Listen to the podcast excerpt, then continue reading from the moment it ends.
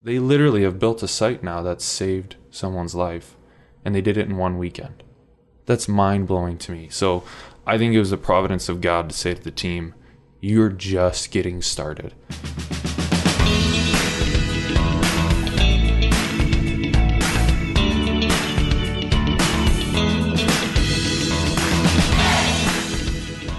You're listening to the New Leaf Project, sharing stories from instigators, innovators, planters, and starters from across Canada. Hi, my name's Jared, And my name is Elle. and you're listening to the New Leaf Project. Today we have a special guest. His name's James Kelly, and I got to know this guy because he and I used to commute back and forth from Kitchener, Ontario to McMaster University in Hamilton. We were going to MacDiv College, and uh, that was during my ill-fated uh, attempt at getting a master's degree. oh, oh, you never finished that. Did not. I No, think I think James did. I, he's a finisher. so, Elle, you did this interview, and I'm glad you did because you've been hanging out with James for a little while. uh, Yes. in the last little bit, and you've been watching what his project uh, uh, emerge. You saw it probably right from its initial phases. So, tell me what's uh, what's James up to? So James is a really I know I say this a lot about a lot of people, but he really is an interesting guy. Uh, I met James about probably two years ago. He was actually going through LinkedIn in Kitchener Waterloo and looking for anyone that might have some connection with faith and technology. Found me and said, I'd love to pick your brain. I have an idea. And from what I've heard, James did this with maybe 100 people and came up with this idea that he really felt that God had birthed in him this idea that in the midst of devastation, there's an opportunity for innovation. And here in the Waterloo region, um, it's one of the, um, se- I guess it'd be the second highest density of startups, next only to Silicon Valley. Whoa, whoa, whoa! Slow down. You just said what about Kitchener Waterloo? It is the highest, second highest density, next only to Silicon Valley, um, in terms of the startup density. So, So- Uh-huh. if you were to think about tech startups and technology companies, you have Silicon Valley in California, which everyone knows about. Yeah. And after that, it's little old Waterloo region. Kitchener Waterloo is number two in the world. Yes. I know you don't love Kitchener Waterloo, but there's many things to love about it, and this is one of them. And so all of these tech companies, I mean, there's a tech ecosystem here. It's booming, it's buzzing. Uh, lots of people coming here, graduating to school from school, wanting to be here, and um, it's kind of led him to answer some questions. And that is, how do we take this innovative, creative, influential community and help them leverage technology technology to create kingdom-minded solutions? So here's what I love about this interview. My favorite part, and I want everyone to listen in for this, is he says that people who who are involved in the tech industry, the church often doesn't know what to do. Them. We get them doing PowerPoint and running the soundboard. Right. And these are people that are actually changing the world nine to five, Monday to Friday. They show up on Sunday, and all we've got is uh, Arial on a black background. Absolutely. So he's gotten some really interesting connections, had some events, and he's really picking up momentum with what's happening. And part of it is that, yes, he's engaging people to actually use their gifts, talents, and abilities for kingdom minded activities. And also, how do we share our faith within these communities? Uh, it's, it's great stuff. And I, I think you're really going to enjoy this episode with James. All right, Elle, good job. I love this interview. So, everybody, give it a listen. This is James Kelly talking about faith tech. Hi, friends. I am hanging out today with James Kelly. He's here in the New Leaf studio. It's, beau- Wow. it's a beautiful studio, isn't it? Gorgeous. The kitchen. The kitchen is uh, the New Leaf studio. So we're hanging out here with James Kelly. Uh, really excited to have him on the podcast today. James, what would you? How, how would you like to start? We have so many things we can talk about. Well, we've already been talking for We- like 40 minutes. We have been. We probably should have pressed record, but that's okay. That's all right. So tell me a little about how you bit- how you got involved with church planting. Oh man. So um, I I just remember uh, I had finished my undergraduate degree and um, I was traveling between Burlington and Waterloo where my wife was finishing school, and I was driving back one day and I was 20 at the time. Driving back one day, I was listening, actually listening to a podcast. Oh, there you go. And um, this guy, he was a preacher down in the States. I remember he said this one phrase. He said, um, You know you're called to something when you can't get it out of you.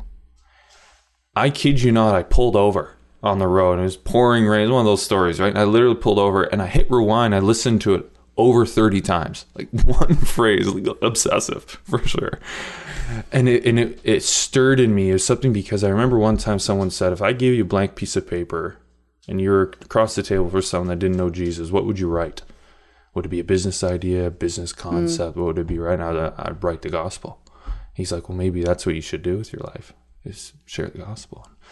I just remember the tying of those two things. I think mm. I need to be in, in, ministry with my whole life, and I knew I wasn't very equipped. So, um, in terms of kind of theological training, I just personally felt I wanted to get more education, and so that's when I went and did uh, my master's degree. And then during that internship at McMaster Divinity College, shout out um, Lee Beach and others. He's our homeboy. Yeah, uh, we. Um, I, I started interning at a church in Waterloo, mm. and then the pastor and I, his name's Gord Brock, we started just asking questions about what is not even what is next, but how do we bring the gospel to people? How do we how do we live out our faith in the context that we're in? Mm-hmm.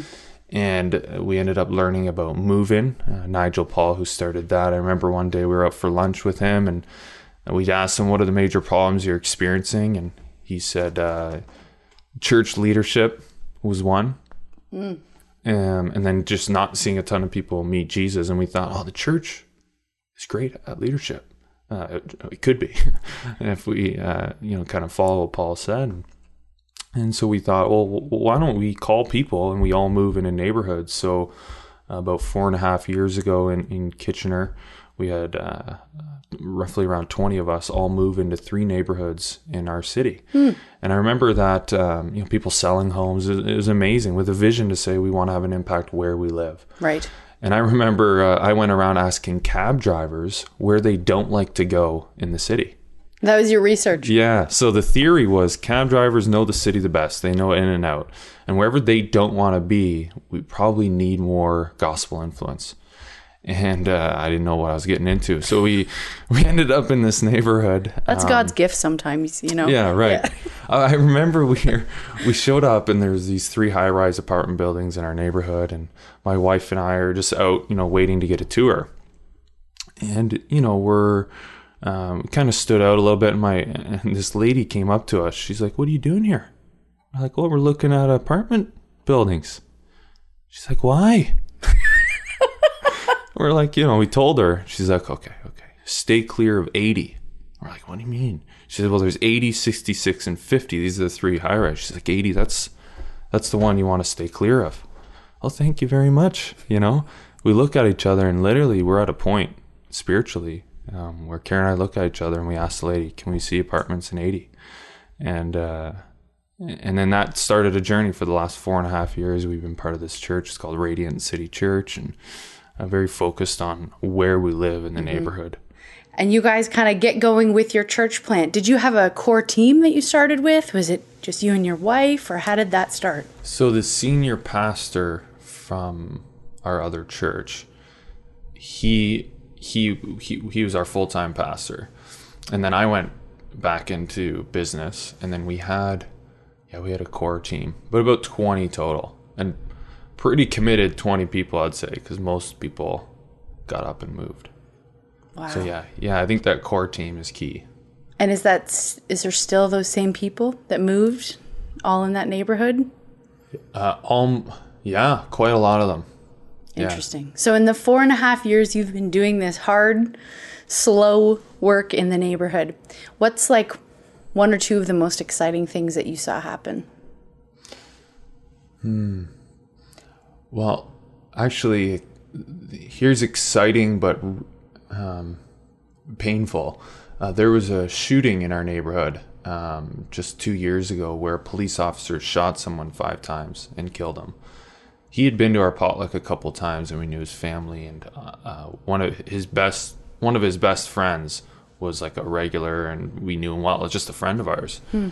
so we kind of journeyed um, with with them through that experience and murder is intense and especially when it comes at the hands of someone that's supposed to be helping you know and uh, it was a very messy mixed up situation no one had all the facts and um, you know there ended up being protests against the police and everything Yeah, I and remember so- that do happening. you remember that Yeah, I do. yeah so We don't get a lot of shootings around here. no. So- no. So yeah, I think that's that shook us. Um, but what I think what the beauty that came of that was people in the midst of devastation. There's an opportunity for innovation, and um, that's kind of one of the phrases that um, came out of um, launching Faith Tech for me. And now it's come this theme of like what what new can come out of the brokenness that you see, and so people were asking new questions in the midst of this about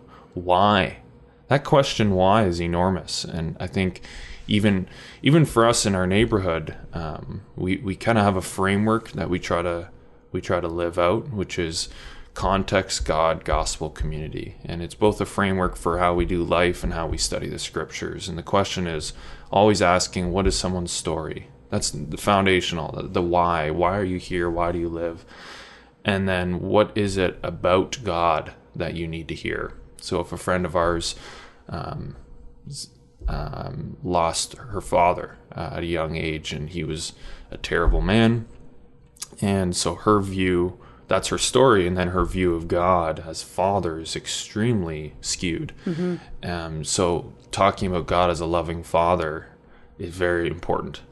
Um, and then what is it about the gospel that they need to hear? And then what do we as a community need to do um, instead of individual? I think we re- even when we read scriptures, we think, what is God saying to me, me, me, me, me? But really, in the context of scripture, is so often about us.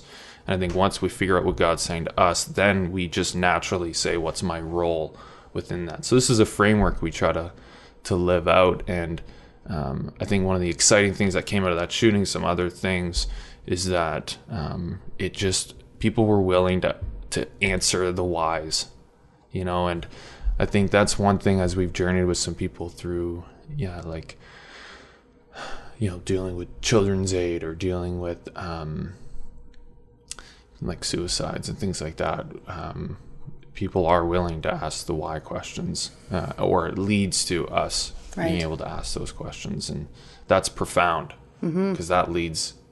For me, the why is the gospel and Jesus. So to be able to even have the space to talk about that is is beautiful. What's been one of the most challenging things that you've experienced? That same thing. That's a good answer. Yeah, yeah. I think you know, like I grew up in um, a, a very safe neighborhood in Burlington, and um, so you know, spending a lot of our time um, with just a, a different context, I should say, than I'm yeah, used to.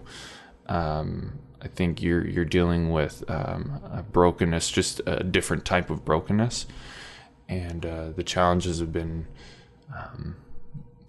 yeah when do you call children's aid? When do you um, um, like if someone wants to kill themselves what do you say? What do you do? And uh, it just really depending on the holy spirit like when scripture talks about you know god's going to give you the words let the holy spirit lead you um, those become more of a reality they've become more of a reality for us Right. because you're just like i have no idea what to say right now Right. so God, you're up.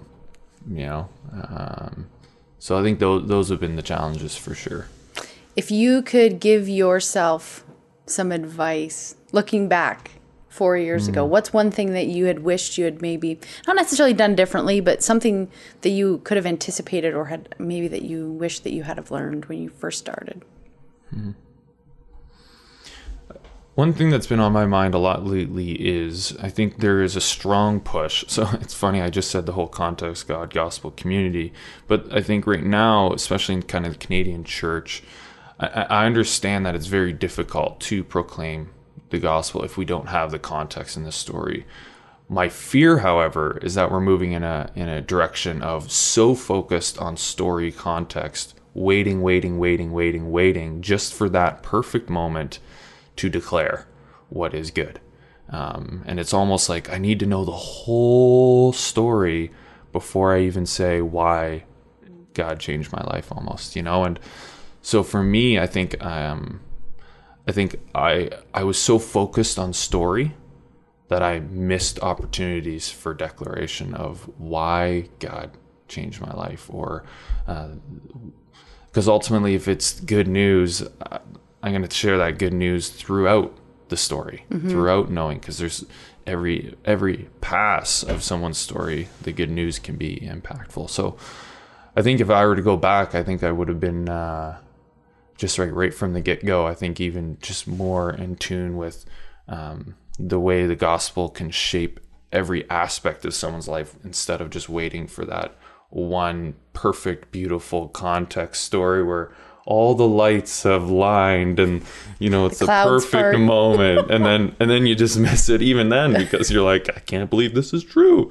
Can i really be saying this right now so i think i yeah i think i would have been like i'm entering a season right now where god has made it clear that there's three things i need to focus on this coming year my family faith tech and evangelism and just sharing and declaring the gospel um, and so if things don't line up with those three right now, they're getting pushed to the wayside.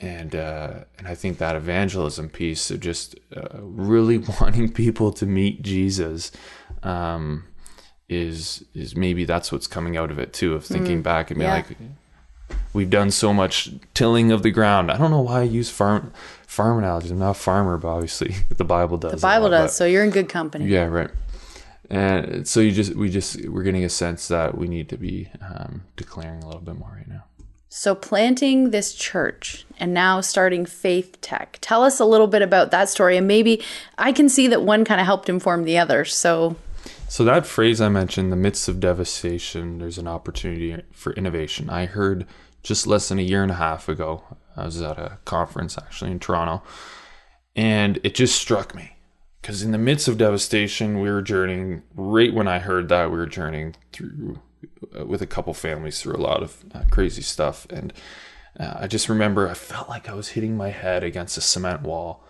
with like a nail sticking out, and you're like, "Oh, this is painful," you know. And I just kept thinking, um, "God, is there anything else we should be doing?" Um, and, and, there's a season where you just got to be faithful to what you're doing, and I agree with that. But you also, I think, you need to keep asking of God, is there anything else? And so I just remember hearing opportunity for innovation. I just thought, wow, I'm in Kitchener Waterloo. Kitchener Waterloo right now has the second highest startup density in the world, next to Silicon Valley. That's incredible. And I just remember thinking, is there is there anyone working together on this? Like thinking the innovative tech crowd so I just remember a week later, I asked a, a, pastor in our city who knows a lot of other people, Christians, and I just said, Who? Wasn't even if. It's like, who is working, thinking about how to use tech and innovation to help the poor? And this person said, I don't know anyone. And then that led to a series of conversations.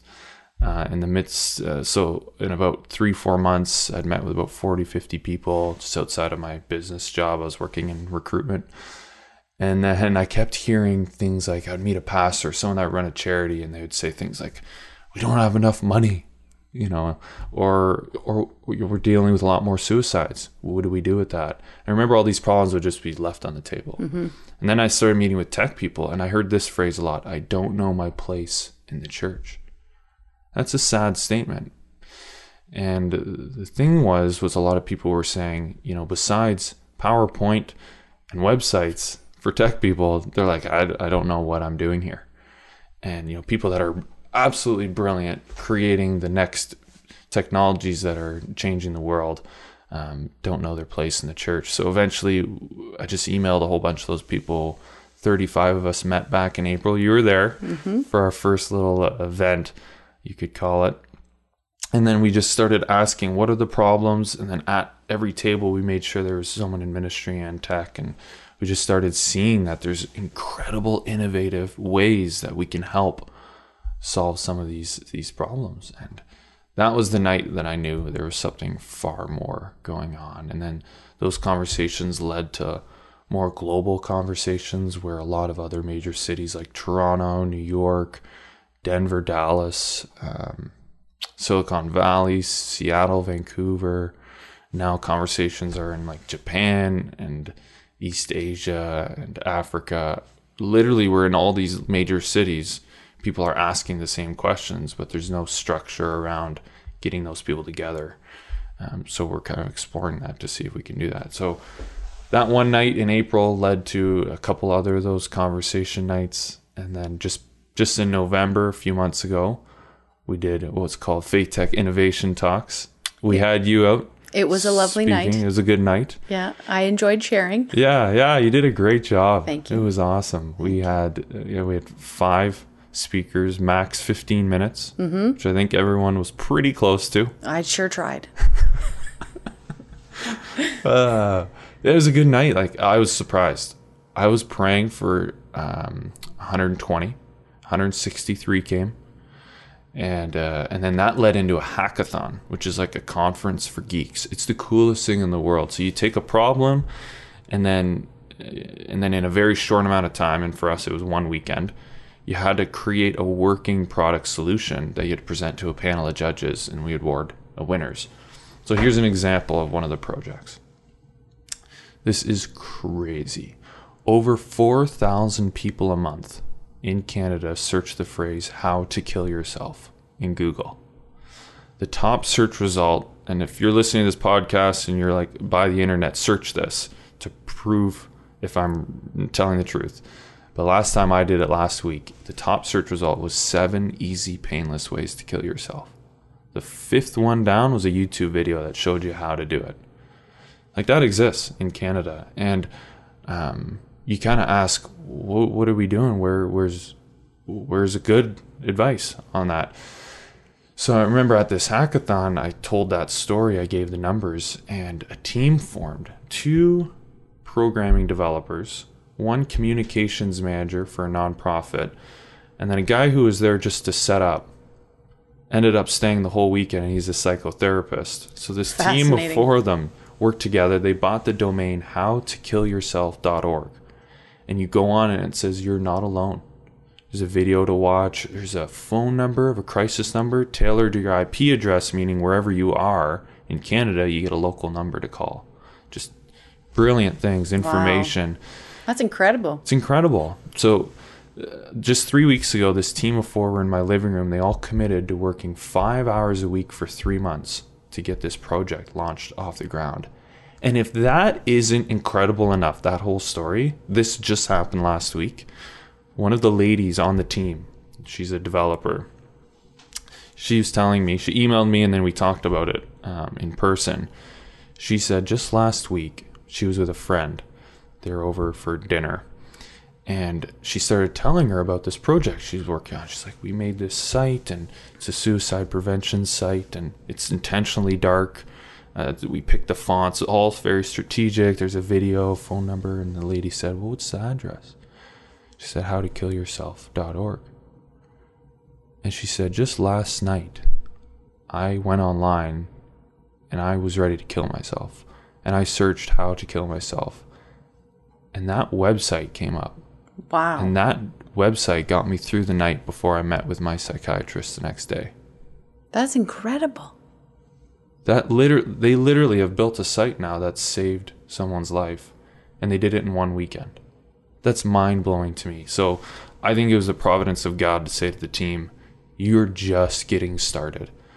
Like there is an incredible transition in our culture happening. Think this is quite profound to me hearing about this, in how we deal with secrets.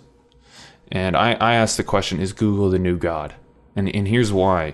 In all of history, if you had a very deep secret, like you wanted to kill yourself, you either did one of two things in all of history. You either told no one and took it to the grave, or you told someone you profoundly trust, like a counselor, a, family member, a friend, a pastor. Now there's a third category. It's called Google. And not only is it a new category, it's transforming the other two categories. Hmm. So what's happening now is more and more people are asking those very deep questions. And then, secondly, either before or in replace of the person they trust, people are going onto Google. Uh, a friend recently told me that uh, he had heard, and I'm going to try to verify this because he just told me last night, but he said that Um, over 80% of things that we used to go to our fathers for, we now go to the internet for. So it's like ties, shaving, but then even the, the Yeah. deeper things. Right. So to me, if all of that's true, the question then becomes what is Google saying? And in general, there's roughly three categories either garbage, things that are kind of more self help, or things that are gospel or lead to the gospel. If you, you were to, from a Christian perspective, take those as three big categories. If the church is 15 to 20 years behind in understanding, using, leveraging technology, which it is, then that third category gets almost eliminated. So, therefore, the tens of thousands of people that are asking how to end their life every month in Canada, because that one phrase, how to kill yourself, that's that one specific four words are over 4,000 people. So, you multiply it out by I want to Right. die, everything else, 10,000, tens All the different thousands. iterations of that sentence. Yeah. the answers that they're getting are not what I believe are what are ultimately going to bring hope and transformation. So, this is to me, I'm feeling a calling that uh, I need to start kicking churches and pastors in the back end to wake up. Like, if I said to you, Elle, there's 4,000, say, say I said there's a thousand people down the street at the coffee shop all ready to kill themselves what do you do?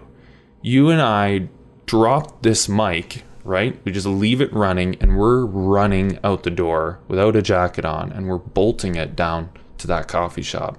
And on the way, we're praying and on the way, we're calling our friends to say we need to do something. Mm-hmm.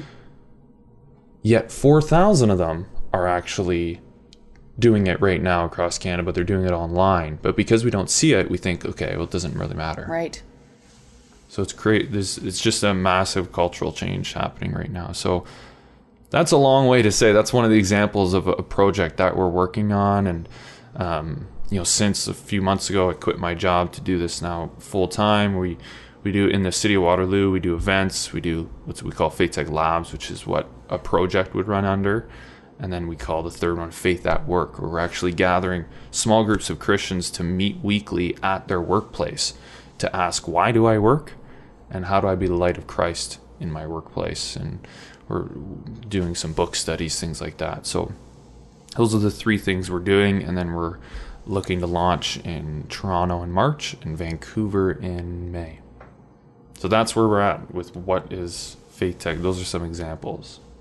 So how is this all feeling to you? because I mean, I remember meeting with you like a year ago when you like cold contacted me on LinkedIn and which was great. But I just remember hearing like it's from outside. Well, I'm kind of involved, but like to see it from the outside, to see like this seed that was planted, s mm. this idea that you had, and now to see this great movement happening. Like what what does that feel like to see that work that you've been doing kind of come out and mm-hmm. see all these different iterations of it and different opportunities? Like how is that feeling? Um, there's mixed feelings. I think um, on the on the pro side, uh, it's really nice to know. Like when I'm meeting all these tech people and they say I don't know my place in the church, it, it, that is a really heartbreaking statement to me Absolutely. because I think God's given us particular gifts, and I think one of our jobs, even as pastors and ministry leaders, is to say what are those, help people understand those giftings and use them. So that's why it's been so difficult, I think, in the tech community.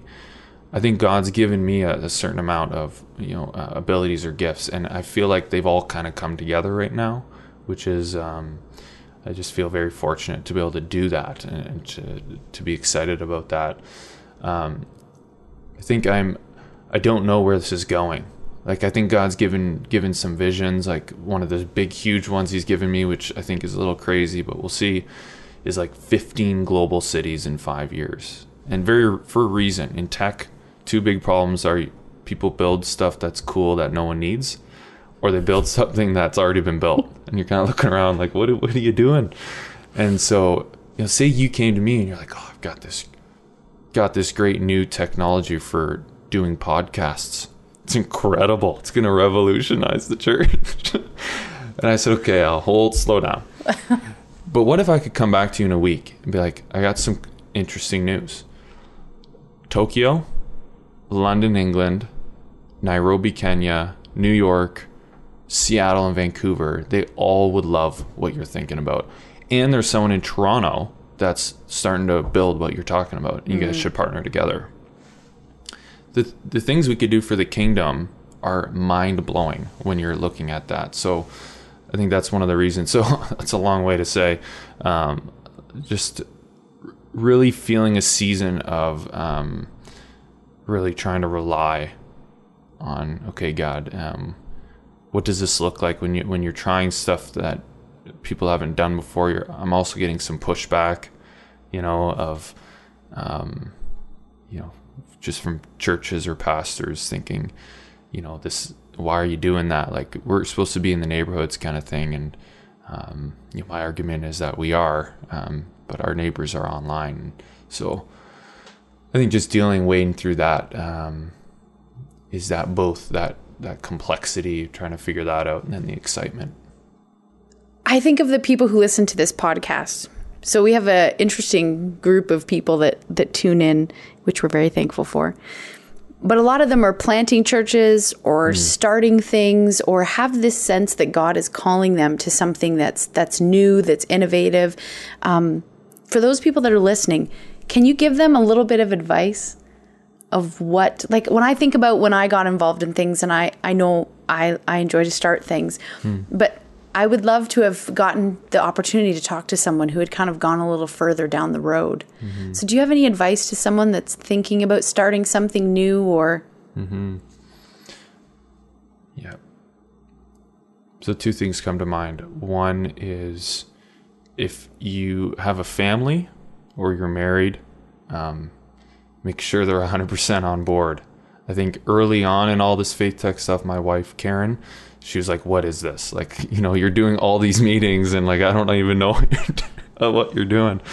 And so I kind of got that, but then when she came to our first event, she's like, "Okay, I, I kind of get this now." So just really trying to involve her, get her out to events so that she sees what's happening. That was very important, especially when I quit my job with no money, and that really affects her too, right? Um, so I think just having those very close to you, seeing what you're doing, um, not just telling them the stories, I, I think is very important.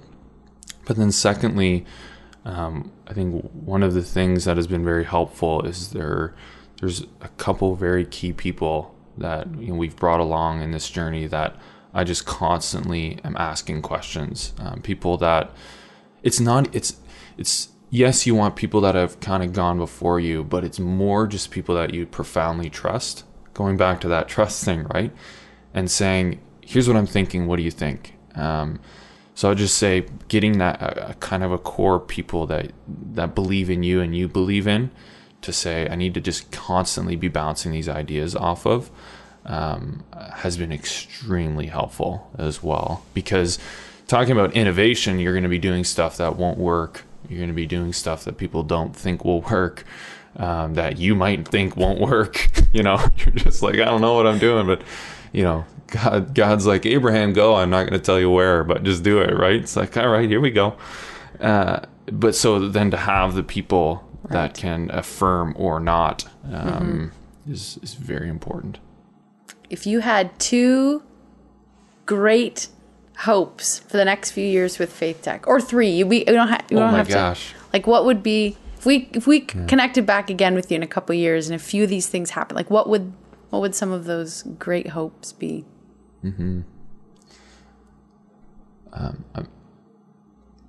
This story from last week has really been stirring me. Um, it actually, so all of this, it sounds cool, right? Tech can be cool, uh, but I don't care about cool. Um, I really care about impact. And um, this story about how someone has literally been on a site that a team made to save her life has really opened my eyes to the potential um, and the shift that's happening in our culture. So I think kind of moving forward, uh, those one little stories are really what move me. Um, so I would love to see more of those. I would love to see that the teams that are working um, are seeing people lives change, are seeing people meet Jesus, are seeing just transformation happen. Um, I'd love to have more of those stories, and I think they're coming because teams are forming that share that vision. Um, I'm also very interested in being in other cities because um, talking with pastors and, and ministry leaders and, and people in tech, there's just like a, one guy said in Toronto, he's like, "You're waking a sleeping dragon." I'm like, "What do you?" I started laughing, but he's serious, and and the idea was that there's an incredible community. This was someone in Toronto. Mm. He said there's this incredible community of brilliant people that love Jesus that don't know what to do. Yeah. With their gifts. Totally. And he said, "You're you can just just a small little ounce of leadership to say, no, no, no, there is something, but you just got to come up with it, and let me help you do that." Um, I think that's that could stir uh, something very profound in the in the coming years. So I, I, intentionally would love to see this happening in more cities as well, so that we can uh, stir the church um, to to be doing things. It's to me, it doesn't even feel that innovative. I'll be honest, it doesn't because I'm just like it's here. We're just not seeing it. Um, so so let's let's do something about it.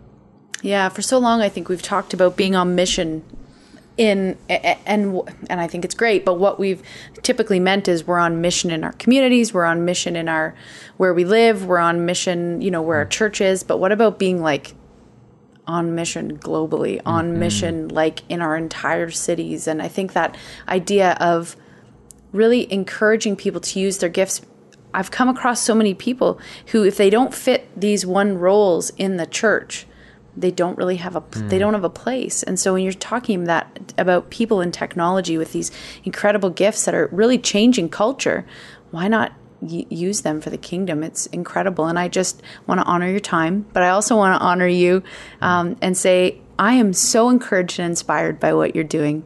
And I remember meeting with you at the very beginning and seeing this passion. I'm like, who is this crazy man? Mm. But you know what? You have brought it together, and God has clearly blessed it, and I'm just so excited to see where the next few years go. So please come back to the New Leaf Project. Yeah. Share with us more exciting stories, and uh, just really encouraged by you. So keep mm. going, brother. I'm Thanks, I'm really happy for everything that's happening. Yeah, thank you. And thank you for sharing your story with our listeners.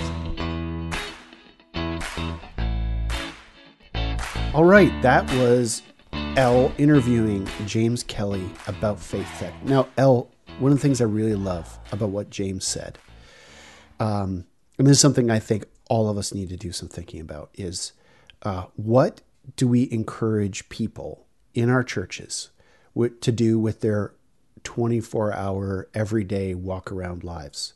Um, and I'm convinced that there is unreleased potential in all of our churches with people who have never made the faith connection between what they do and and uh, like in their regular life and and the church. And it's crazy because if we're ever wondering how are we going to reach this group or that group, uh, it's simple in that the people in our churches are already that group and they already know what to do. So, friends, if you take anything away from this podcast, I hope you take more than just one thing, but if you take anything away, do some real thinking about who the people are that are in your church and what they do for a living and inspire them to see their jobs not as that thing that they do, unfortunately, that takes them away from the church. but to actually see it as the place and the and the ground zero of where they their faith and the world meet, where heaven touches earth. I think that's a really important thing for us to think about. I also love this idea of a hackathon. I think it's the coolest thing ever and i'm so glad that he's done it. You you were you were saying that they've just done another hackathon and something new's emerging from it. What's what's going on? Yeah i think they had one just recently uh, about refugees actually. So we had a large population of refugees uh, land here in the kitchener waterloo area and so he brought together a number of people who essentially they're asking the question okay we've got uh, a lot of refugees a lot of new canadians and how do we actually leverage technology to help make their transition here easier? And so i haven't heard the results from that uh, but uh, kind of falls under the Faith Tech Labs projects, where they're testing and trying out this new technology and how it can actually make a difference for the marginalized, for the local church, or for the skeptic. And I, I am encouraged by it very much so. What can people do if they want to get in, in touch with James and, and connect with what he's doing? So faithtech.ca, faithtech.ca is the website where all of the information uh, is there uh, about what he's doing and about where the organization's going. And you know, one of the most encouraging things for me about this whole thing of meeting James and and seeing this great starter. Uh, project happen is that James really saw the Canadian landscape with missionary eyes. Mm-hmm. And he saw an opportunity for to see he saw a gap and he felt the opportunity and saw that he could actually fill it by creating this organization. And he took this idea from seed form and he grew it in partnership with people, reached out to people and really actually saw the gap and filled it. And so I'm incredibly encouraged because you know, Faith Tech's not a quote unquote church. It's not a church plan. This is a starter that is starting a missional minded community and and the outspring of it is that it is going to help the local church in you know engaging people who are in the tech community but also creating technology solutions that will serve the church and essentially serve those that we're looking to reach. So um, faithtech.ca is where you can get in touch with james. I know he would love to hear from you. Yeah they're starting to do some things outside of kitchener waterloo in the toronto area. Um, he's been to new york. He's been all over the place. So it's really starting to catch steam. And if it's something that you'd be interested in learning more about or getting involved with faithtech.ca james would love to hear from you friends and we want you to take James' example. You're out there, you're listening to us, and I know there's a hole in your community that you see and it bothers you and you're wondering when someone's going to do something about it. And uh, James isn't a technology guru, and he's he's probably uh, an, an, unlikely figure to be leading this group. I mean, James is a wonderful guy. He's a man of prayer, and and he's a really thoughtful person. But he's not a software developer. Or, That's right. Yeah. And and God may call you to do something. So so get out there, be serious, pray about what the the holes you're seeing, and have courage. Listen to this story 15 times if you need, because this is a guy who stepped out and he did something, and that's what this network is all about. We're all about inspiring you to do that. So take a look, and uh, and contact us if you want to talk about your idea. You need some support. We want to hear from you. So, Elle, if people want to get a hold of us, how do they do that? our website, newleafnetwork.ca. We would love to hear from you. We have lots of local events, uh, things coming up, and always having learning parties. We're having an event uh, May 19th. Um, in the company of women. So check our event space. Uh, we're hopefully coming to a neighborhood or a community near you in the next while. So give us a shout. You can check us out on social media. We're there as well. Uh, but we look forward to seeing you soon, hopefully in person. Thanks for listening, guys. We always appreciate it. Thanks for listening to the New Leaf Podcast. You can find us on the web at newleafnetwork.ca or head on over to our Facebook page, New Leaf Network. We have events, workshops, and conversations happening all the time. We would love if you could join us as we share the stories of planters and starters all across Canada.